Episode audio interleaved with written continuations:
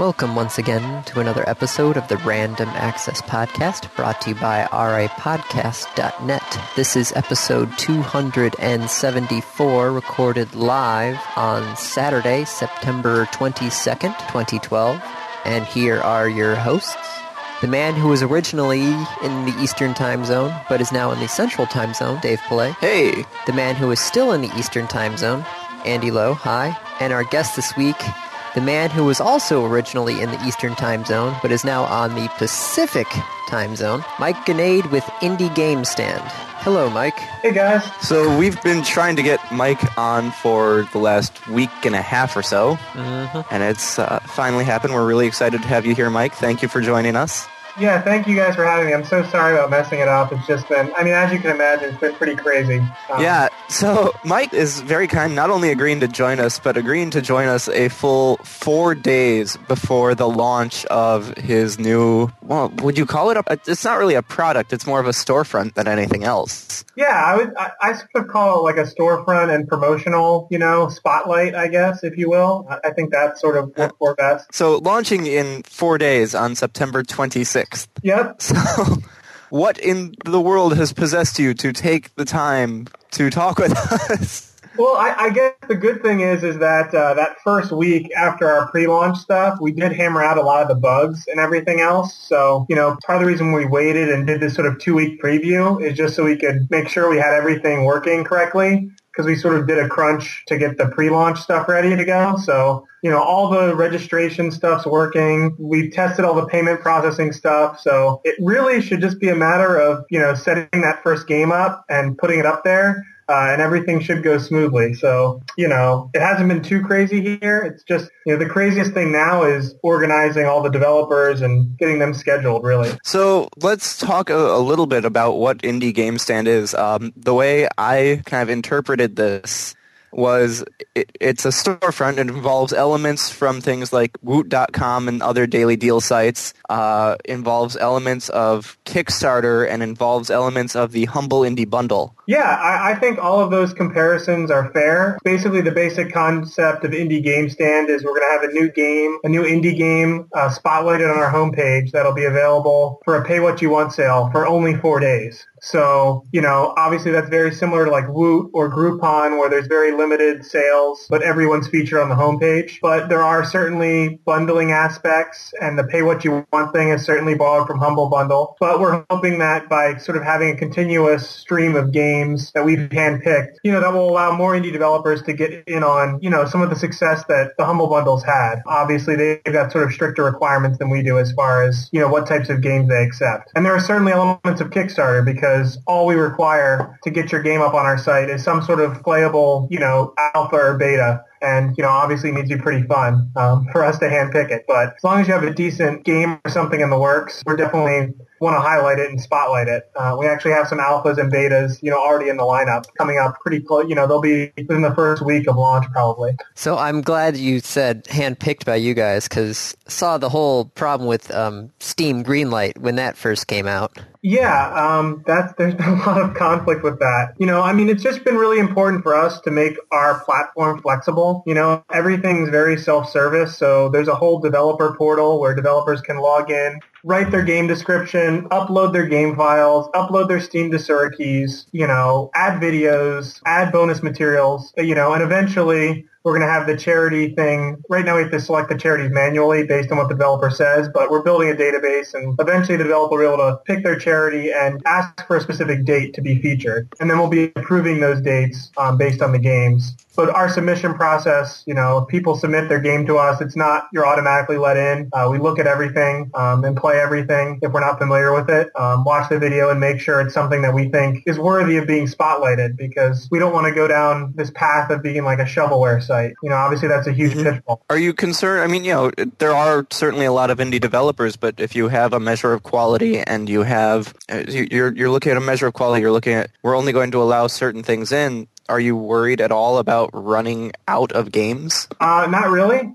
um, I, I was initially sort of when we originally had the concept and, you know, we always said internally that we wanted at least 20 games sort of ready to go, you know, at least 20 games sort of in the pipeline before we launched so we wouldn't have to scramble to like get a quality game. But we have like more than enough, you know, I mean, I think we have more, we've got enough now in the portal already, I think for the first year. wow.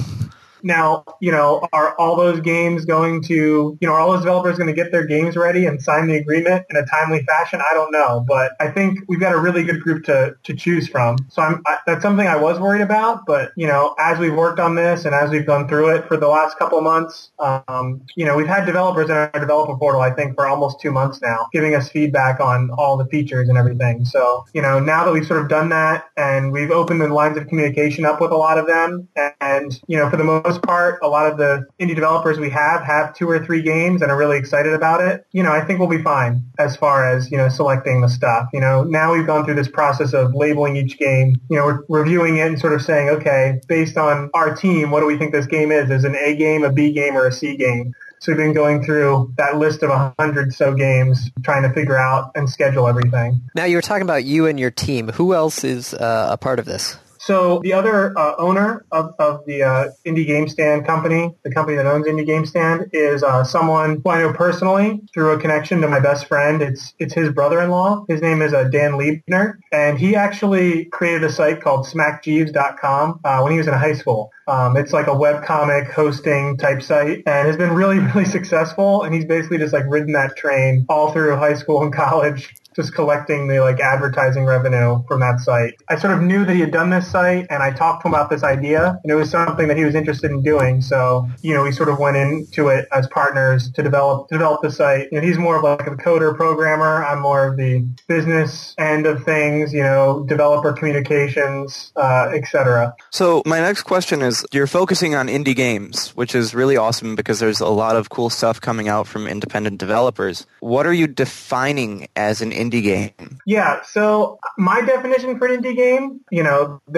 first of all, that's a sort of very a big trap question because everyone's definition about what makes an independent game indie is uh, very different. But one of the things, the definition I've always revolved around and I've always liked is that an indie game is from a group of people, you know, can be, you know, an, a, a one-person team to a five, six, eight-person team that makes a game without taking funding from a publisher. So what that means is, you know, it's not uh, Call of Duty 4 where, you know, Activision is giving, uh, you know, that studio, whichever studio is developing that next Call of Duty game, you know, millions of dollars in budget and support um, to pay the salaries of the developers. Um, where there's regular meetings with the publisher to make sure um, you've got features that are important for the marketing team, et cetera, et cetera. You know, indie game is a game made entirely independent of that publishing process, you know, just for the sake of making a game, you know, for yourself, your company, or just as a hobby. So that's sort of the definition I've always revolved around. But it is certainly getting trickier. I mean, that definition is, mm-hmm. is tough and there are tons of indie games out there that are sort of indie, but not really. But I don't want to totally monopolize this podcast and get into that discussion. Now, I was looking at this. You had a link to Indie Game Magazine. Is that site going to be kind of the controller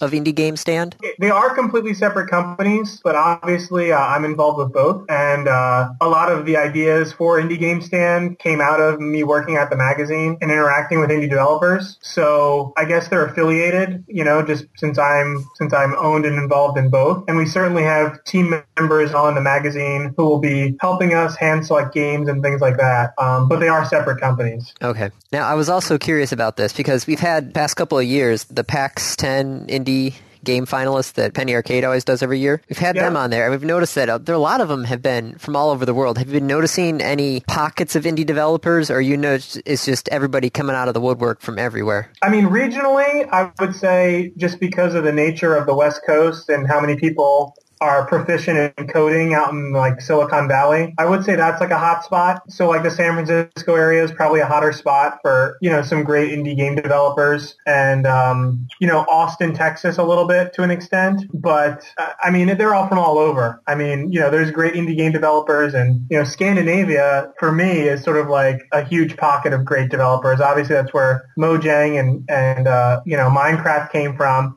But there's also people like Eric Svedang, you know, who made Blueberry Garden a few years ago that won the IGF, and some other really sort of off the wall and creative stuff coming out of this, you know, Scandinavia area. So I wouldn't say that there's any. I mean, it's definitely there's no boundary. I would say. Um, IGF's out there, and you got the PAX 10 out there, and a lot of other indie award ceremonies. Are there is there going to be like a conflict of interest trying to get people from those sections to get onto the indie game stand? Are you like Amazon Um, and saying you can only be here at this time? Right. I actually don't think there'll be a problem with IGF or PAX 10 finalists because those are really more awards and, uh, you know, featured, you know, I mean, PAX 10 is obviously for PAX, the show, and they choose 10 games to sort of spotlight and give some floor space to at the show. And obviously recognition of the award itself. So I don't really see any conflict with any IGF games or um, PAX games, but uh, there have been some developers that we've talked to who are interested in our site who have sort of exclusivity deals with some of the other bundle sites around and might need to wait before they can be featured on our site. I was about to ask if you if you felt like you were competing with Humble Bundle, I, I don't think we are directly, but I mean indirectly I guess we sort of are. I don't think same product. Yeah, I mean, you know, any of the games that are in Humble Bundle, we'd be more than happy to feature on our site. I mean, my type of thing is there's no, we don't have any sort of exclusivity or anything like that on our site. You know, we really want to be a tool for the developer. We don't want to be like exclusive, you know, we don't want to bar developers because they're a one-man team or because they don't make a Linux game or a Linux build. You know, we want to be open and flexible uh, for any game that's good and decent, you know, that we enjoy playing. You know, there are some great games out there that are only for PC and Mac that are just automatically can't be in, you know, Humble Bundle because of that, unless they expend the money to create a Linux build, I guess. And there are some games that were on the Humble, you know, the Humble Bundle years ago, and they may want to be promoted and spotlighted again, and we're completely open to that. So I'm sure that there's some competition, but sort of how we see it is we're, we're not looking to compete with them as much as we're looking to provide a service to developers. Sounds good. Now, are you just focusing just on PC and computer games, or are you looking for mobile apps? Right. Obviously, it's very easy to support Mac, PC, and Linux, and uh, that's something we have. It's pretty easy to support Android, so that's something our developer portal can already do. And I think we have a developer or two who's uploaded, you know, some Android builds. We'd love to figure out how to do other stuff, but obviously stuff like iPhone and Xbox, you know, there's these barriers to entry where unless we work with Microsoft and figure out a way to get the games to people uh, in a good fashion, like we're not able to do. But yeah, I mean, it'd be awesome if we could do that. Yeah, I've heard the financial entry into getting an Xbox indie game is a little on the harsh side. Yeah, and uh, you know, I mean, both Microsoft and, and Apple want to control the distribution process of that so much. Where I'm not sure our model would work great for you know someone who has an iPhone game because it is pay what you want. You know, and iPhone games are only a buck, and you know, Apple takes 20 percent, I think, already. So how are you gonna, you know, how is that gonna work with us? Yeah. I, th- I think Android and stuff like that works because you know one of the Android games that we have in there where someone's uploaded the Android file. It's a game that's also for PC, Mac, and Linux. So you're really just buying the game and you're getting it on all the platforms that we can offer. It's not like uh, you know you're only getting the Android version or something. Now, Mike, are you willing to disclose? uh, You you commented how Apple takes twenty percent. Are you willing to disclose how much you guys are taking? Yeah, absolutely. Um, it's actually in our FAQ. We're taking 20% too, just like Apple. Um, we are asking that 10% um, goes to a charity of the developer's choosing. So the breakdown is 70% to the developer, 10% to the cha- a charity of their choosing, not our choosing, and then 20% to our site to support, you know, the bandwidth and marketing and just regular upkeep of the site. Okay. And well, if I'm guessing if they're running for Apple, it's about the same amount. I think the developers would be okay with that. Yeah, I, I, we haven't gotten any pushback on the percentage. You know, I think people feel it's pretty fair. Um, you know, there's sites out there that take a lot more. You know, Steam doesn't disclose how much they take, but I've heard they give, you know, around 70% to the developer. There are sites that are like Big Fish Games and stuff, which only gives like 60% to the developer. So, and there's people like Apple. I mean, let's be honest, Apple's a great platform, but if you put your iPhone game up there, it's not like Apple's really going to do anything for you to promote your Right. game. You know, you're giving them 20% just to be on their platform. And I really believe that our site is, is a marketing tool where we are doing something for you. We're putting you on the front of our homepage. And, you know, just from our pre-launch, we have, we, in the, in the past week, we added over 12,000 users, you know, registered double opt-in users who have created an account on our site now. So, you know, we're going to have that user base too, which I expect to grow sort of as we release games and as we, as we mature. So, Mike, what's the last uh, indie game that you've played? I've been playing Mark of the Ninja, FTL, and uh, Snapshot. Those are the last three I've played in the last week. Well, let's see. Dave's going to be reviewing FTL. We had uh, who did Mark of the Ninja? We had him on the show, didn't we? Klei. Yeah. It's from Klei Klei Klei. Entertainment. The name escapes me. Yeah, they're, they're a bigger studio too, so they're pushing if they're indie or not, but that's okay. I still like them. So that, but like right there, that's the the borderline of indie, right? I mean, oh yeah, that's they're kind of a, definitely borderline. There are people So- who would say they're not, and there are people that say they would. They would be. right. So my question then is, you know, if they wanted to feature Mark of the Ninja or whatever they're working on next, would you? Uh, I would try to take it on a title by title basis. So Mark of the Ninja was published by Microsoft Studios and is an Xbox exclusive. So I don't think that can happen because of their agreement that they have in place with Microsoft. But if they had And, like yeah, Eets, I'd be I'd be fine with Eets because that was definitely when they first released that game, it was definitely indie. There's no question. Shank uh, Shank Two may have been EA published. I forget. Uh, it's close. I know Dan would say let them on, you know, and I know the Humble Indie bundles let them let them on in their bundle. So Mhm. I don't Yeah, know. I, they wouldn't be at the top of my list. I guess I could say that. You know, if, I would certainly set them up in our developer portal so they could check it out and get we get their feedback. But um, and and I love those guys and I love their games. But you know, when I look at all the games we have sort of in our queue, um, I wouldn't push them up to the front of our list because they have been featured in Humble Bundle and and the EA bundle or whatever it was on Steam, the EA Indie bundle, which is just sort of ironic. now having handpicked the selection on your queue for this, have you been noticing that you've been kind of stuck in a genre rut at all, or have you been able to pick wildly? Honestly, I feel like I've just overthought that process like way too much. I cannot wait until we have the calendar in the developer portal so people can request a date so we don't have to figure out what games make an order. Our general rule of thumb has been, you know, we have games that are PC only, so we're trying to not feature, you know, PC only games back to back to back to back. We're trying to break up the genre so it's not RPG, RPG, RPG, and we're trying to uh, vary the platforms that uh, the game, the you know, the, the keys uh, platforms as far as Desura and Steam and, and GOG are concerned. We have keys for all of them, so we're trying we're trying to mix in games that have. If we have a game that's only on Desura and only for like PC and Mac, we want to have a game that's on you know maybe Steam next or Steam and Desura next. You know, we're trying to just vary it and keep it keep it varied as much as possible. Genres too. There are a lot of factors that go into it. you know, quality of the mm-hmm. game, what it's available on, the keys that are available, genre of the game, and then bonus materials that are available for the game. So all those things sort of go into our decision making process and I don't really have a great formula that gives you the result of what order it comes out of. You know, it's just handpicked what, what sort of makes sense to us when we discuss it. I can't believe Desura is still around. Not to harp against it, but it seems like on Doing computers. pretty well, I think. I actually think it's doing pretty well too. But to me, PC gaming and Steam almost go hand in hand now. So- I, I agree, but I mean, look at look at uh, Greenlight and Steam, and you know they've had all these submissions, and I think they've only approved ten games. yeah. Look at Desura, where like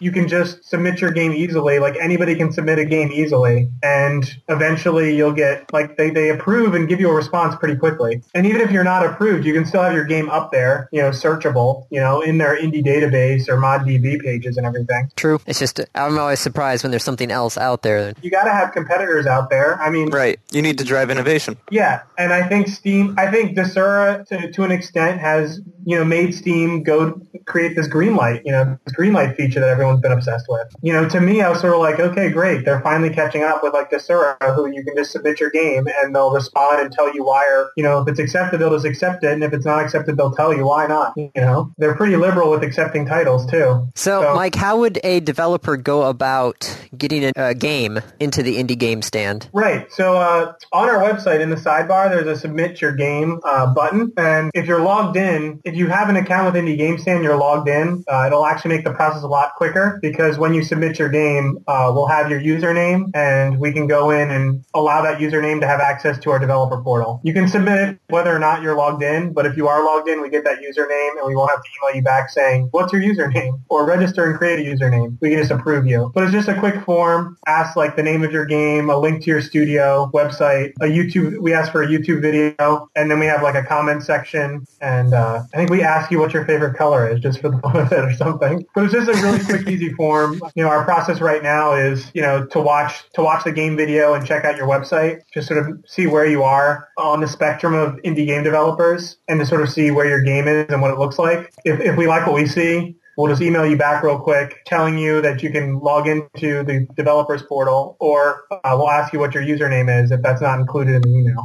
So how has your pre-launch promotion uh, with Chester been going? Uh, it's been going good. Um, the, the, biggest surprise I think we've had is that uh, how many more users, you know, I think we're counting the downloads on the page and I think like less than half of the people that have signed up have downloaded the game. So our download tracker is actually tracks completed downloads. So it doesn't, if you just click the download button button and like cancel it or something, it doesn't count. It actually counts only if you've completely downloaded the whatever size file it is. I think it's like 65 megabytes or something. 109.3. So only if you finish that download does that counter increase. And it's obviously unique by IP too. So we're sort of surprised that we have 12,000 users that signed up and only like 4,000 have downloaded the game. But it is in their game wall. Maybe they're just going to download it later when they have time. I don't know. I mean, there's certainly no rush to download it, I guess. being one of those people, I wasn't aware it was actually released. I thought that it would be released when the site went live. Right. So, I mean, for whatever reason, I, I mean, everyone who signed up is certainly going to get it for free, so it's not a problem or anything. But that, I think that was the biggest surprise we've had so far. It's like, oh, like people are signing up like crazy, but they don't want to play a free game. Okay, whatever.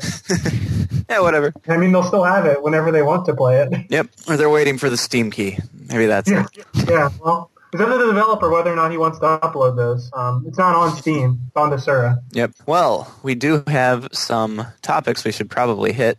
Mike, was there anything else you wanted to say about uh, Indie Game Stand before we move on? No, I think it's. Uh, I think we've covered everything. I mean, as you know, as long as everybody just, you know, I think what we really want is just we want it to be a site that every once in a while uh, you can certainly follow us and try to get every game that we offer, but we want to be a site where it's sort of like you haven't checked us out in a few weeks and you're looking for a game to play. It's like, huh, I wonder what's on Indie Game Stand. You know, I haven't checked that in a few weeks. Let's check out what's on there. Like that's sort of what we want to be. Uh, just like Woot or Groupon is. You know, every once in a while you're like, oh, the weekend's coming up. I've got nothing to do. I wonder what's on Groupon. I wonder if there's a good deal for like a restaurant. I get the daily email from Groupon, and I have Woot on my RSS feed. Yeah, so I mean, there's certainly people like that, and that's great. But I think I think it'd be great just to get that sort of middle of the ground person who's just sort of into indie games and every once in a while wants something, you know, to see or see what's out there. So anything, you know, that's all we really want to be is a place where people can check out, you know, a great indie game. I love the point that you have about if you missed the last deal, you still actually still have a chance of getting it, which I thought oh, was yeah. the coolest idea ever. Yeah, we're gonna. I mean, we have uh, the longest Google Doc in the world with like lists of features we want to add to this thing if it's successful. I mean, that's one of the best things about having Dan on board, you know, us together is that um, we're both, you know, he's a great programmer. I'm an okay programmer.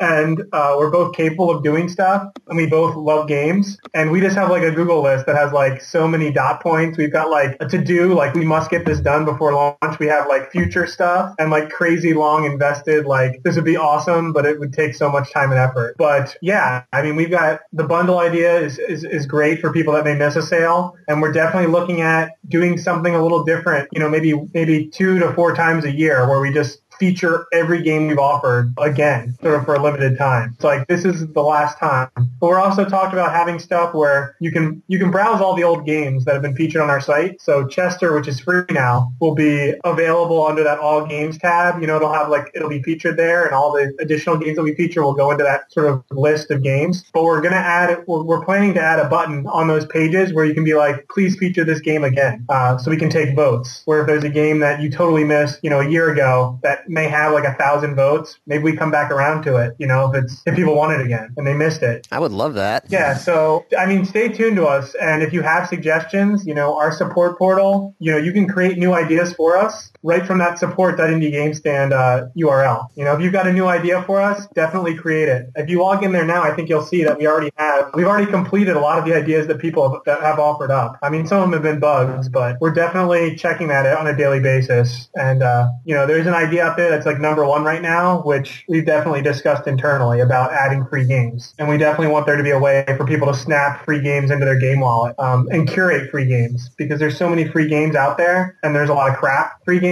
But I can think of like six awesome free indie games that would be would just be so cool to have in your game wallet on, on, on indie game stand. So, um, you know, we're definitely looking at a way that we can sort of integrate that and uh, offer that feature. All right. Nice. Looking forward to it. So September 26th, right? Yeah. Yes. This, this comes Wednesday. Yep, Yeah. Wednesday. So for those few of you who, who actually listened to the episode early on in the week, you have to wait. Yeah, I mean, you can definitely register now, and uh, you know, we'll be emailing everybody who registers and signs up for our newsletter. So you can do that and play Chester while you wait. But uh, I don't even remember what time we're launching exactly. I forget if it's. I guess it's midnight on the 26th, so it'll be like 12:01 a.m. Well, which time zone? Eastern, I assume. Eastern, Eastern time zone, so it'll be like 9 p.m. Pacific. So I guess technically it'll be the 25th if you're on the Pacific time zone.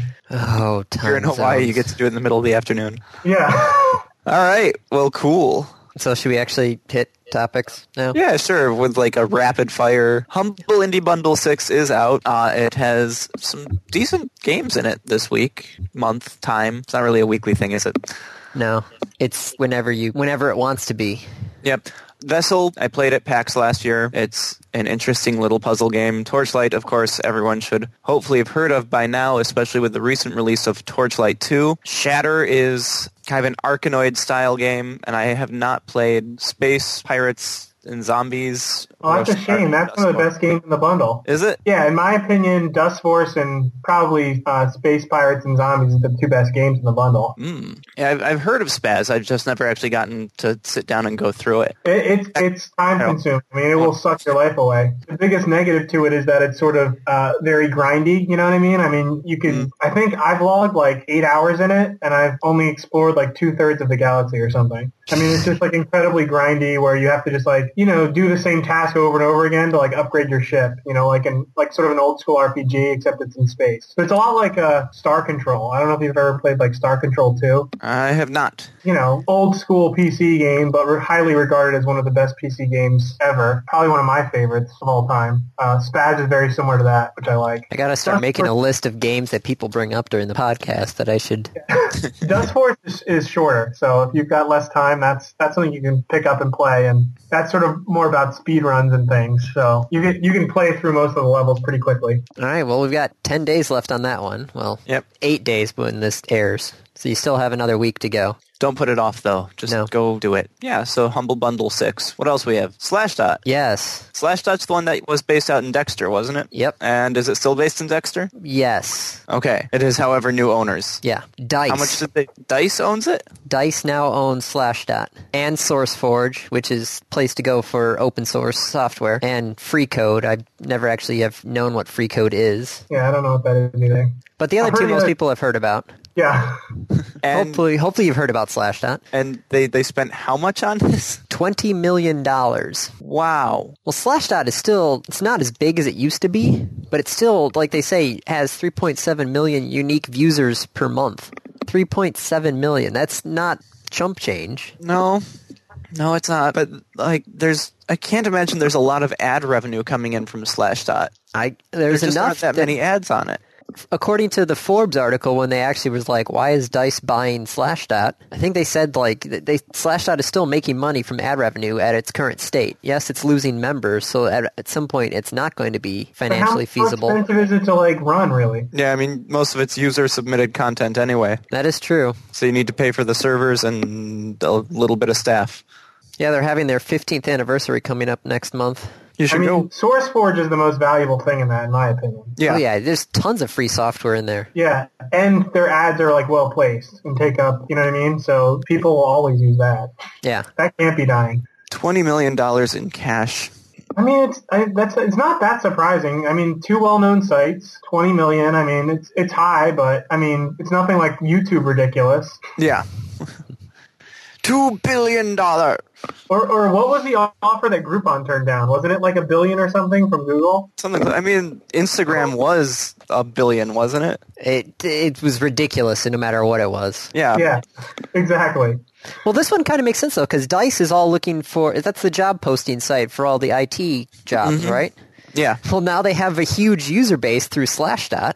Yeah, and they can advertise. They can use some of. They can advertise. They can use sell some of their own services through those sites, probably. That's true. I mean, I think it sort of makes sense. It's like a reasonable figure for two two well-known sites. The third one we haven't heard of, but uh, you know, it's not crazy. I don't know if it's twenty mil, but I mean, it's within the ballpark, probably. Yeah, it's it's not ridiculous. It's just newsworthy, which is why I Yeah, posted absolutely. on here.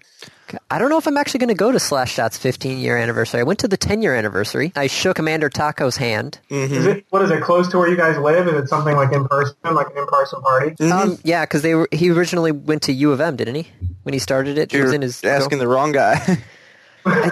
But yeah, it, it's pretty local. It was a lot more local when I was on the other side of Michigan because it was 10 minutes away. But now it's an hour away, and I could go meet the current runners of Slashdot. Meet Dice. Yeah. I don't know if I. I don't know because that's what I liked was Commander Taco out of Slash Slashdot. I'm not sure. If, I don't know Slash Slashdot right now. I'm more interested in the news from it than the users. Yeah. I think the only reason I actually registered on Slash Slashdot was to go to the 10 year anniversary party. Yeah, I mean, I'm not even registered at Slashdot. I Yeah. just use Reddit. Uh, I go to Reddit for the puppies.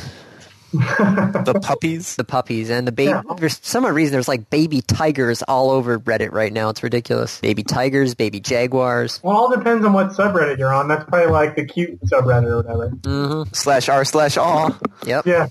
It's my favorite subreddit. So let's see what else we got here going on.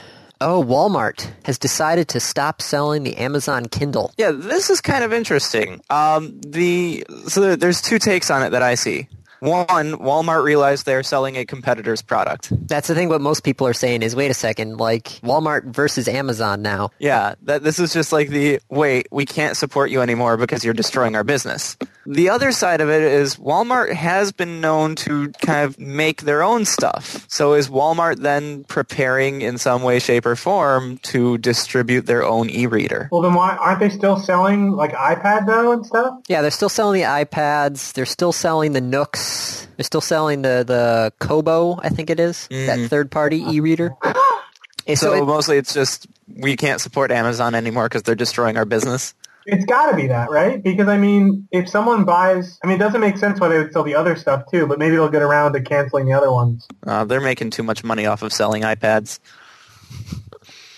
But I mean, Yeah, Amazon. I mean, the Kindle. You know, you're ba- once you sell someone that, they basically are going to buy everything through the Kindle Yep. and not through your store. So yeah, my wife's got a Kindle, and I don't think she's bought any other books outside of the Kindle. yeah, I mean, I have a Kindle. I love. I've got an iPad too, but I would never read a book on an iPad. Yeah, paperback books. You bought a paperback book?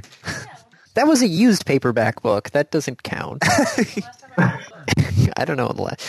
The la- In any case, This is the problem having her right next to me. Is it? You asked me. Yeah, I know it's my fault for asking you. I'm well sorry. done, Andy. I'm on the bookshelf for new books. All right, moving on.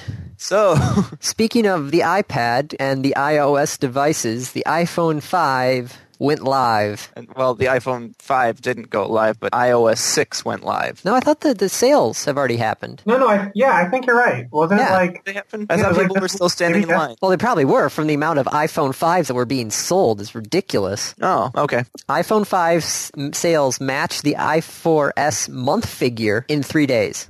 Yeah, I don't know what to say about all that. Like, I've said it all already. You're not a big iOS fan, Dave? What? No. You've never No. been a big iOS Right. fan. What am I talking about? Yeah, just no. No, no, no. Here's what I I think it was. I think part of it's the success of it has been sort of two things. One, you know, they actually incremented the damn number. It's actually the five, not like the 4S, which was just like a 4SX. Yeah, people who wanted to buy the 4S, who had like the 4 Pi, like F that, I'll just wait for the 5 because this isn't like a true new version.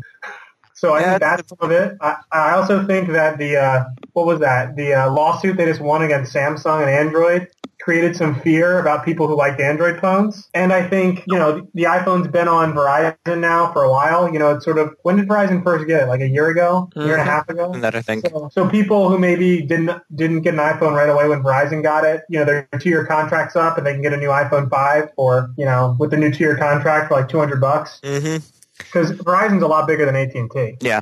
Yeah, 83% of the buyers were upgrading from the previous version of the iPhone compared to just 73% for people who were upgrading when the 4S came out and 77% when the 4 came out. So a lot of people, I guess, were like, screw this 4S crap. Yeah. iPhone 5. 48% were on AT&T, 35% on Verizon, and 17% on Sprint. Right. So I'd be interested to see the percent that Verizon had like on the 4S because that's got to be a bigger percent. Probably. Because, yeah, as soon as the iPhone came on Verizon, everybody just scooped that thing up like it was going out of style. Right, because they had, I mean, I know for me, I was a, you know, I hate AT&T. I think their service sucks. I mean, Cingular, I was with them and they were just terrible. Um, and Verizon's coverage is a lot better and their customer support's a lot better. So when the iPhone first came out, I was like, that looks pretty cool, but F that, I don't want to be on AT&T. I actually had to buy an AT&T phone. Why did you have to buy an AT&T phone? Because my job's north of Kalamazoo, out in the middle of nowhere, and for some odd reason, that's AT&T's the only one who's got service out there. And T-Mobile and AT&T dropped some of their um, roaming agreements. So even though my T phone, T-Mobile phone can see the AT&T network, I'm not allowed to register on it Wow. Because there's a T-Mobile network close by. Even though it's not. So as, do you do you have two phones now, or I currently have two phones right now. Yes, one of them is sitting off while the other one is on. And then when I go to work, I'll put the other one them. into airplane mode, and then I will uh, turn my other phone on. Luckily, I have Google Voice, so I've got the one number that can dial both phones. yeah, I'll just have to remember to start actually calling your Google Voice number. Don't you already have that in your your my phone? Your phone? Yeah, my phone. I anyway, moving on. So with the iOS coming out, iOS six Apple Maps came out, and promptly had crap hit the fan. wow, that was poorly handled. Wait, what Poorly, with poorly handled. So the The the Apple So the iOS maps six are maps are bad. okay. like things are not where they are supposed to be. It's either that the tile is is misplaced or the actual GPS coordinates are misplaced. Uh, but things are not where they're supposed to be. Um, perspective satellite images are way off. There are People are getting lost like crazy. people are getting lost. People are getting lost. People are not able to find what they want, and it just looks bad. Well, it's also the fact that the uh, they don't have public transportation data yet, which for most people in major cities, like in New York, people just live on public transportation. Yep, Europe too. Yeah. There's like airports. I love that part. There's an airfield park in Ireland, in Dublin, and Apple iOS labeled it as an airport. It's not an airport. It's a park. Oops. So yeah, um, sometimes searching for London will get you London, Canada, rather than London, UK. So yeah, there's some issues right now. They'll fix it eventually, probably.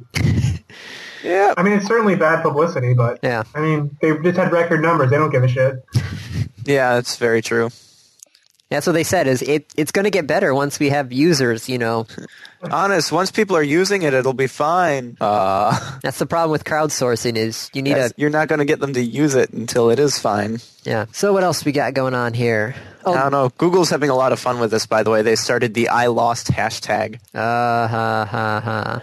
That's funny. So what else? Um, Fox. Foxfire? No, like 20th Century Fox. Oh, like Fox TV, Fox. Fox TV and Fox Movies. Okay. And, you know, like we're releasing things on Blu-ray Fox. Um, turns out Fox is going to be doing something a little different than typical.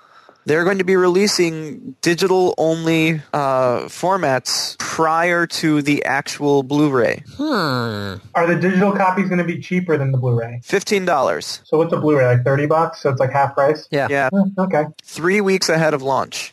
Now, is this a? I'm hoping this is a purchase and not a rental, because that would be ridiculous if it was a rental. That would be really ridiculous. Uh, I don't see it saying one way or the other. Uh, Laura just pointed out, though, it's only this movie, which is Prometheus, will be three weeks. If it is successful, they'll start moving it down to two weeks before launch. But still, that's two weeks. Granted, Yeah. I'm now finally catching up on movies I haven't seen in a while, thanks to Amazon Instant Video. I have the student version of Amazon Prime. Which doesn't get it. I don't get that instant video thing. No, but you're also paying half as much as I am. Yeah. Well, but I'm also getting like a quarter of the services. Get yourself a Kindle, then it'll be definitely worth it Okay. to get the full version. Because then you can rent uh, a free book every month, Yep. so that eighty bucks could easily pay for itself Yep. within a year. It's a good deal. I like that Amazon Prime. Which is why probably Walmart dropped the Amazon because Eh, oh, you, you get the Kindle, and you start watching movies and getting books, you suddenly realize, hey, Amazon Prime is a good deal. And just on a side note, oh yeah, you get free two day shipping on most things. And now Yeah. most of our Christmas shopping is through Amazon. Oh yeah, that's the rule. We we signed up like a few months ago, and the rule now in my house is if you want something, you have to order on Amazon Prime. it's not available on there. And now there's more and more stuff on there. I think, Dave, didn't we in like an early episode figure out that you could build yourself a house just by ordering everything off of Amazon? That I don't recall. I think you could buy the lumber, you could buy the you- the construction equipment. I think you could buy most of the stuff you needed to actually build yourself a house. Almost definitely buy the books that tell you how to do it.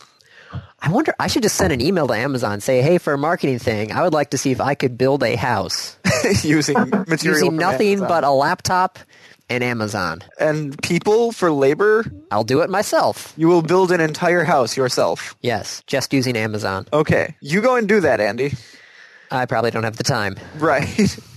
like, kind of cool, great idea. More power to you. That's not going to happen. So speaking of ebooks, Yes. most of the uh, big six publishers are not really favorable to libraries and ebooks, even though that's probably where everything's heading. I mean, we've known about that for a long time. Yeah, Random House has increased the wholesale price of ebooks it offers to libraries by as much as 300%. Hachette has increased ebook prices for libraries by 220%. Penguin ended its relationship with Overdrive, which is one of the things that the, it's one of the big there's three basic big programs for libraries and ebooks. There's Overdrive, 3M Cloud, and like Axis something something. I forget uh da, da, da, Axis 360. So now Peng- yeah, Penguin cut off its relationship with Overdrive and no longer distributes ebooks. I don't understand what are they just greedy or what? I do not know. That's all I can think of is the the book companies are like, well, wait a second, we got probably could I get mean- some more money off of these. You know, well, so some of the stuff is that when a library purchases a physical copy, they only have the one copy. Yes. They absolutely can only lend it out once, rather to one person at a time, and they have to store it. With an ebook, you just have to store a file which you could copy multiple times. Right. Now, Except I- in the case of HarperCollins, which allows ebooks to be checked out only 26 times before the library has to buy a new copy. oh, that's interesting. Yeah, I read that. I was like, wait, you're only allowed to check the book out 26 times, and then you have to buy a new copy of it? Uh, what what might be interesting to find out is what's the average checkout lifetime of a real book. Well, we know some librarians. We probably could ask them. Yep. Cat. So they're they're screwing with libraries and the ebooks there. Yes. Unfortunate. Mm-hmm. Okay. What else we got? End of the PC era. Yes. Question mark.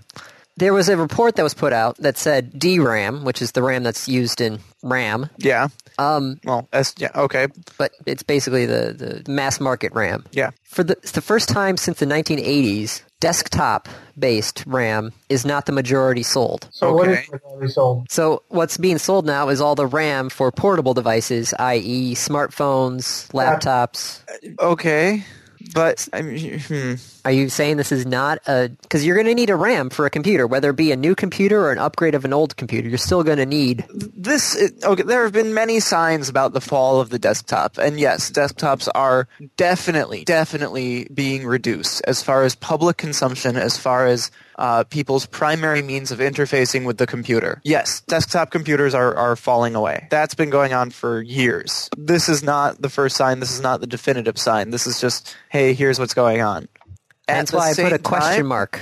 you know, there's there's always going to be a demand for high performance gaming. Well, not even gaming. I mean, like, how about the usability of like a computer, like a desktop versus, you know, in business? Well, I mean, in business, so even then, I like I use a laptop at my office. My Right, work has that's- provided me with a laptop instead. That's still Um, big. yeah, but this is talking specifically about desktops, I believe. I thought it was PC. I thought it was like personal computer, like Is just it PCs in general? Andy, which one? Let's see. PCs accounted. The share of these chips going into PCs, both desktop and notebooks. Okay. Oh, screw that. No, no, no. Yeah.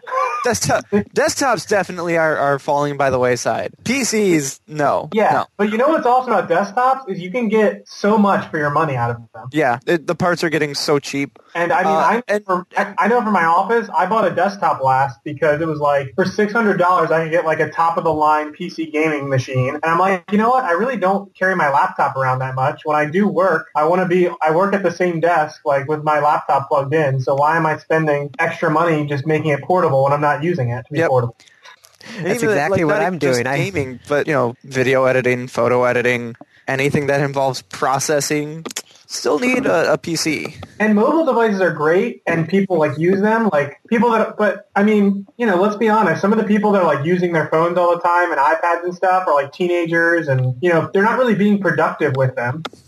You know, they're texting with friends, and you know, I, I just don't see like I don't see myself going into an office and being like, oh, I need to like write a story for the magazine. Let me get on my iPad and type on that. Oh God.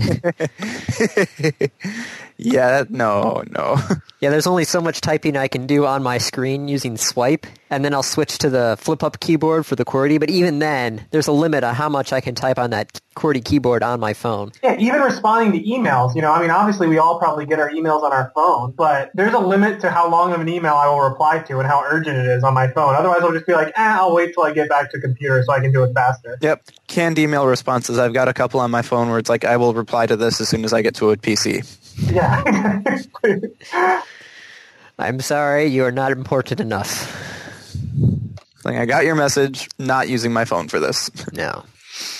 Uh, let's see. Final bits of knowledge. There's a new PS3 model out.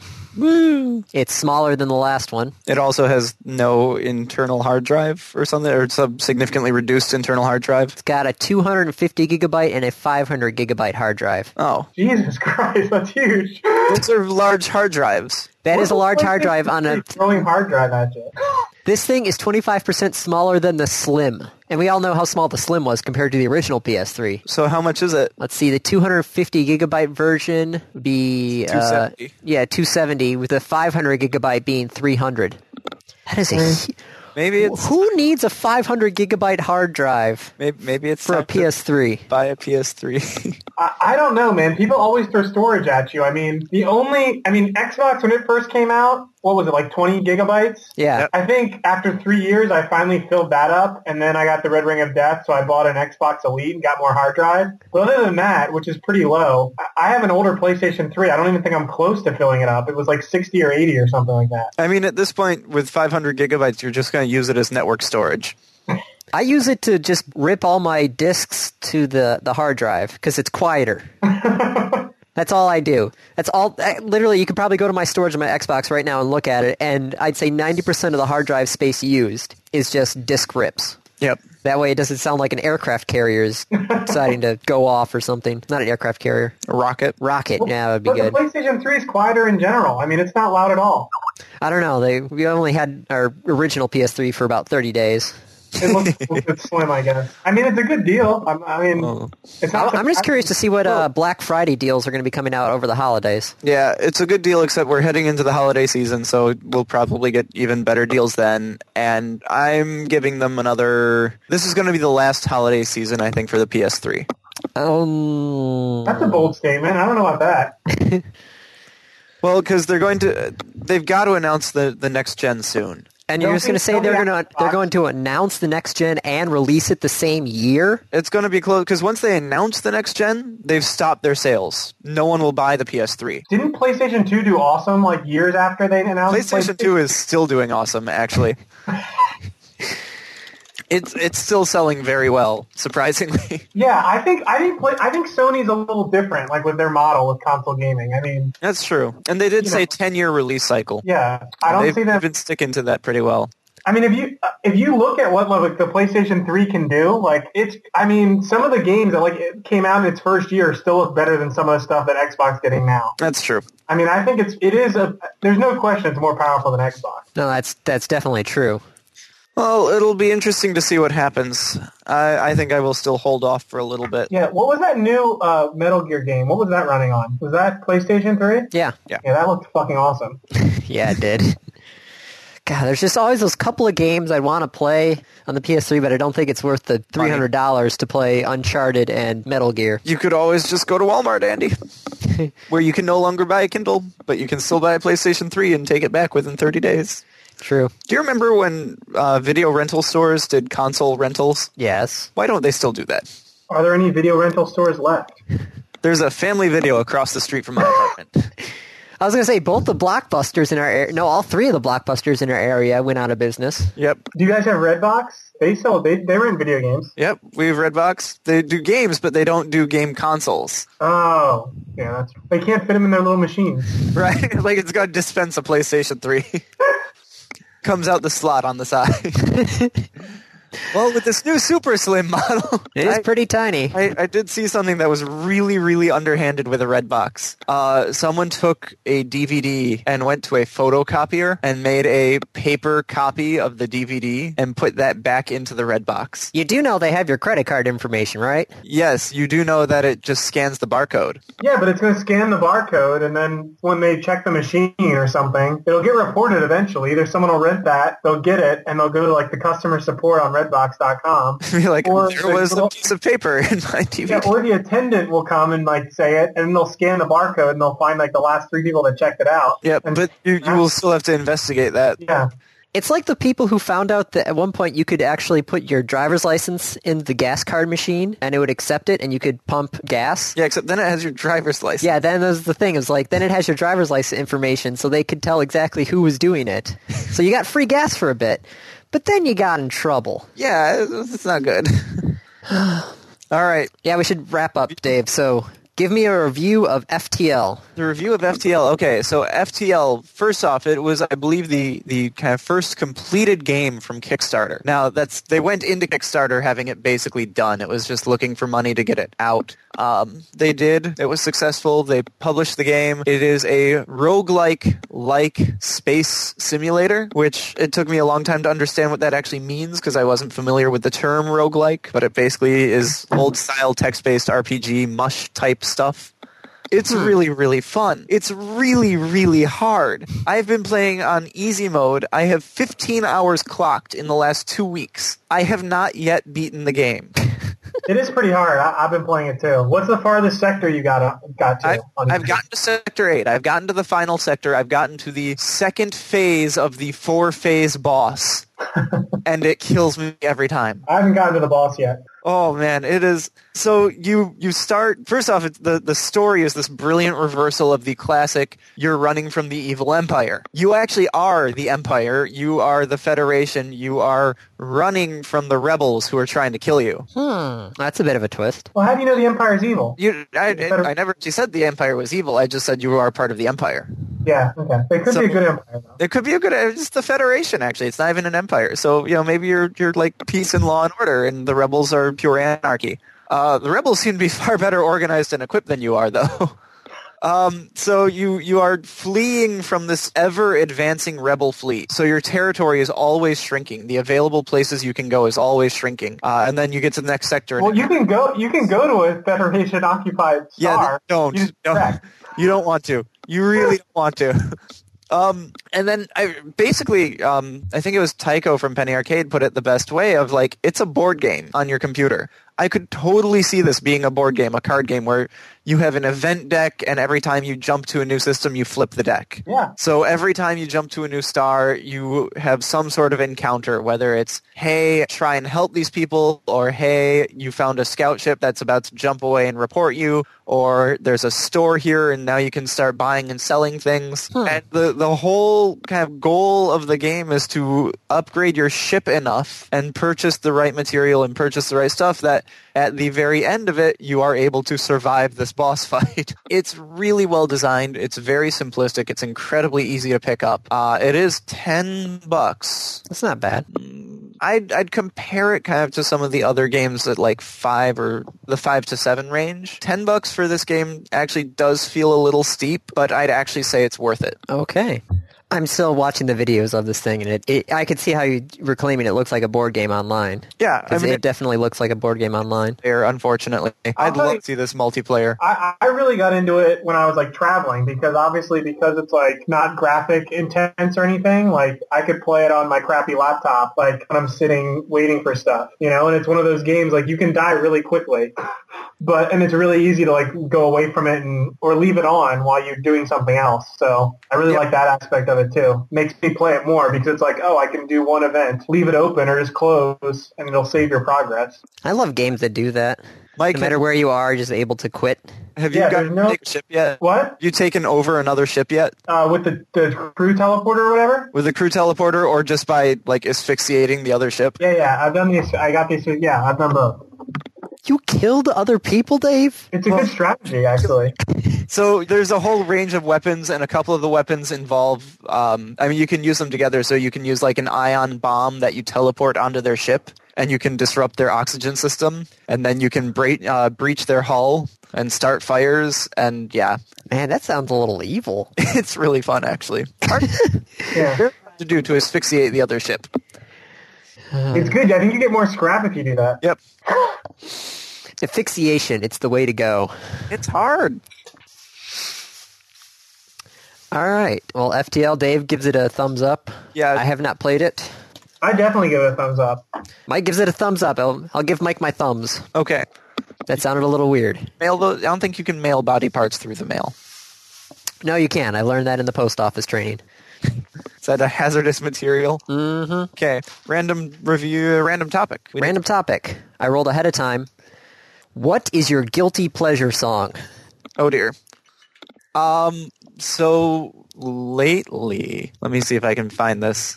Let's see what I've got on my music list that would not be surprising. Um, I've got some Aaron Carter on here. Yes, Aaron Carter. Hmm. I need to.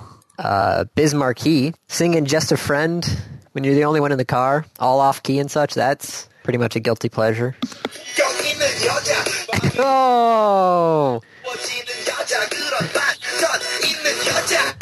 how did I suspect that was going to show up? That would be uh, my newest guilty pleasure music, Gangnam Style. I think it's all those songs that was like, why is this such a big hit? Uh, "Call Me Maybe" that was a good one. Just going Yeah. online, Oh, finding all the different versions of "Call Me Maybe." So catchy. That's why it's a guilty pleasure. So damn catchy. And there's always the classic "Never Gonna Give You Up." Uh, "Journey Don't Stop Believing." Oh no, I, I've heard that way too much in the last weeks. I'm good with classic rock. Thank you. Oh God, I have 2,272 songs in my iTunes right now. This is hard to go through. I mean, you could just look at iTunes and sort by like most played.